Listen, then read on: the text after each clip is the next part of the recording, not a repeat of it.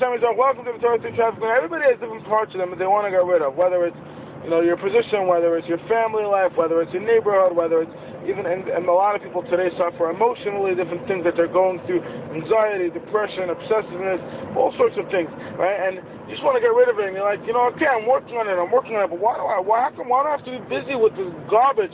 I'm an older person, I like, I, you know, I want to be busy with the real things in life. Why do I have to have these internal, these holes in my body? And I want to tell you a little pshat. I thought of an Asher Yatzar. Asher Yatzar is Adam and Chachma. Hashem created a person with wisdom. He made a person with holes. Holes usually means the holes that we used to go to the bathroom. The kli means the deficiencies, the parts of you that you can't change.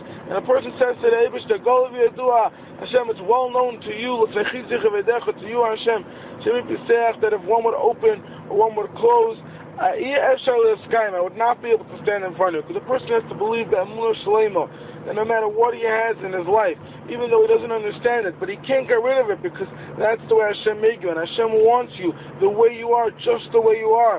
And that's really what Hanukkah teaches. Hanukkah is the only Yom Tov which comes in the second half of the month, on the darker side of the month. Because Hanukkah is the Yom Tov of Galus.